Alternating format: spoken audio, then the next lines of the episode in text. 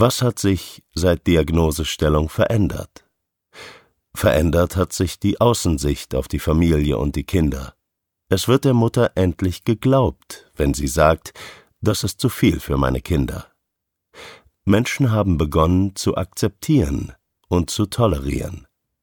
Einige haben auch begonnen zu verstehen.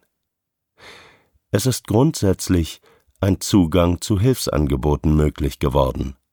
Allerdings sind diese Angebote eben die, welche das System bereit ist zu stellen, und nicht unbedingt die, welche die Mutter als hilfreich und sinnvoll erachten würde.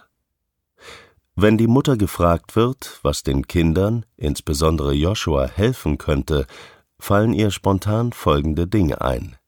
Ein Hund, gerne ein Assistenzhund. Erstmal eine Distanzbeschulung, welche sich an Joshuas Fähigkeiten orientiert. Eine Wohnung auf dem Land, abseits von Stadtlärm, mit viel Natur. Doch hier setzen die Hilfsstrukturen nicht an. Grundsätzlich ist etwas Druck genommen worden in Bezug auf die Schule, dennoch zielt weiterhin alles darauf ab, Joshua so schnell wie möglich wieder in den Unterricht vor Ort zu bewegen, auch auf die Gefahr hin, dass ihn das überfordert. Erst wenn er noch weitere Male scheitert, gibt es die signalisierte Bereitschaft, über eine tatsächlich alternative Beschulung nachzudenken. Es hat eine psychische Entlastung durch die Metapher von Wolf und Bär stattgefunden. Entgegen der Entlastung der Diagnose, welche das Kind weiterhin als gestört, seelisch behindert definiert, ist hier eine wertfreie Auseinandersetzung möglich. Die Mutter wie auch Joshua nutzen die Metapher. Joshua kann immer häufiger erklären, warum er nun in seine Bärenhöhle muss warum ein Rückzug gut tut und nicht verhindert werden muss. Er hat Lösungsstrategien entwickelt. Er möchte oft lieber allein essen und in einem dunkleren Raum sein. Dann kann er entspannter essen als in Gesellschaft und im für ihn grellen Licht. Er kann beschreiben, warum ihn wölfische Menschen anstrengen. Und er erlebt seinen Bruder als Grizzly, der ihn ganz schön anstrengt.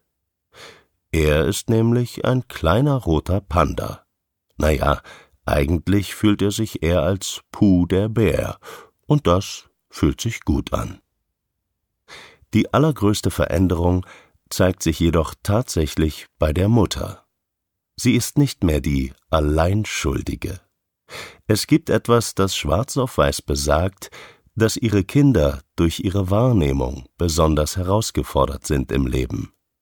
Es besagt, dass sie die Verantwortung für ihre Kinder trägt, aber nicht die Verantwortung dafür, dass sie so herausgefordert sind. Denn sie hat alles in ihrer Macht Stehende getan, um ihren Kindern gerecht zu werden. Sie hat ihre Berufstätigkeit aufgegeben, um für ihre Kinder da zu sein. Sie hat sich mit ihrem sozialen Umfeld auseinandergesetzt und manches Mal auch überworfen, um ihre Kinder zu schützen. Sie ist über ihre eigenen Grenzen gegangen und tut es immer noch, hat ihre eigenen Bedürfnisse ganz nach hinten geschoben, dorthin, wo sie noch immer darauf warten, irgendwann Beachtung zu finden. Sie hat an sich gezweifelt und war bereit, alle Schuld auf sich zu laden. Sie kämpft für das Leben ihrer Kinder. Und jetzt konnte sie endlich annehmen, dass sie nicht schuld ist. Aus heutiger Sicht schreibt die Mutter von Joshua und Noah Folgendes